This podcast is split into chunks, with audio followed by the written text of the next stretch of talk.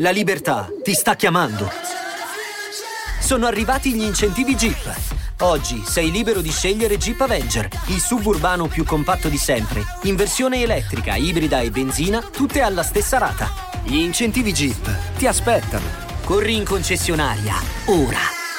Info su jeepofficial.it. Pronto? Buongiorno a tutti e benvenuti a Pillole di Office of Cards.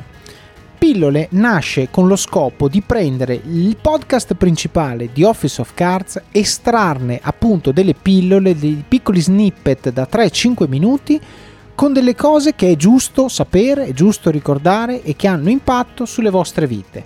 Quindi, se avete scoperto questo podcast e sentite una pillola che vi piace, andatevi ad ascoltare l'episodio principale da cui è stata presa, perché c'è tutta la storia e tutto il contesto.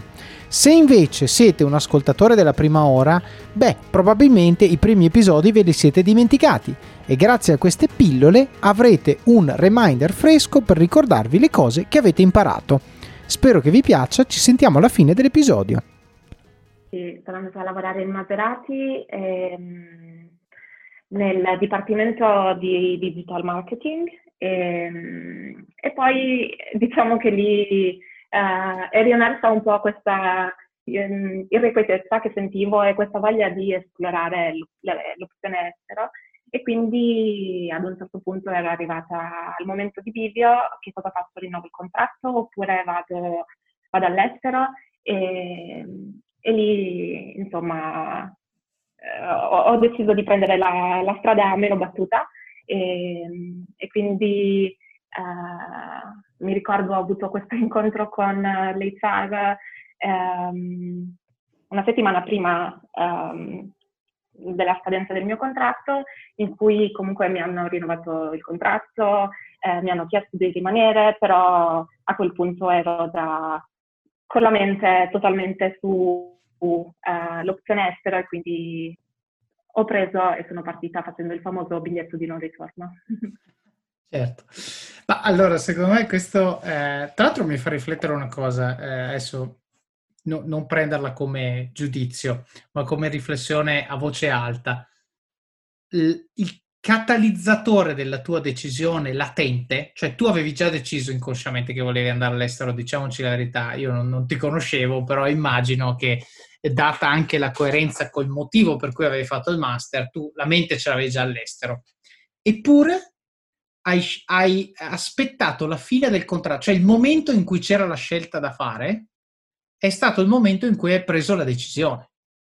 Che, che, per me è strano, nel senso che tante volte, cioè è strano, è molto normale, ma in realtà il messaggio che volevo dare io è se una cosa la vuoi fare non devi necessariamente aspettare che, che succeda qualche scadenza esterna, no? Perché alla fine gli stimoli cioè la deadline te la sei data tu, tra virgolette, non è che ti ha detto l'azienda guarda, vedi scade il contratto o questo o vattene, no? Per loro era magari una naturale prosecuzione del contratto, mentre tu invece hai detto Dio Dio scade il contratto, vediamo, vediamo, e quello ti ha dato un po' la forza. E questo secondo me, eh, cioè, ci tengo a sottolinearlo per due motivi, perché tante volte eh, non ci diamo mentalmente dei, dei vincoli rispetto a macro decisioni della nostra vita.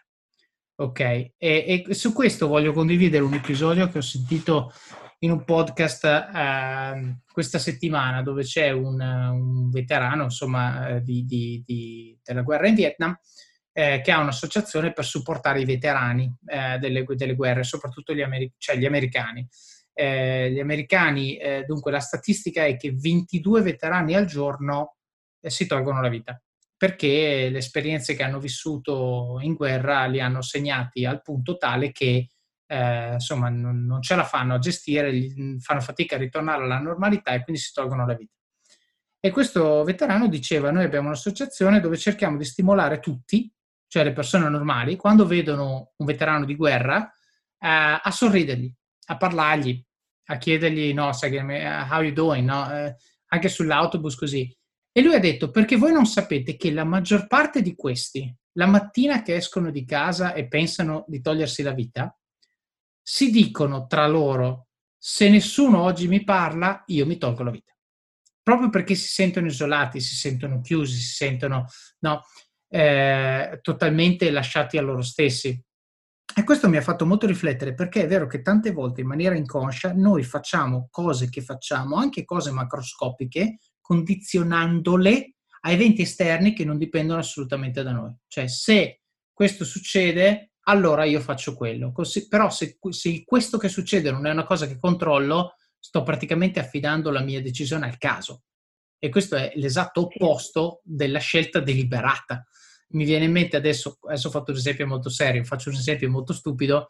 L'anno scorso su Twitter, mi ricordo, stavo vedendo il feed e uno aveva scritto, quando si parlava che forse Cristiano Ronaldo andava alla Juventus, aveva detto se viene Cristiano Ronaldo alla Juve mi faccio venire gli addominali come lui, cioè per dire la stupidata, no? Ma dico, ma se, se vuoi farti venire gli addominali come lui, fateli venire come lui, chi se ne frega se viene o non viene.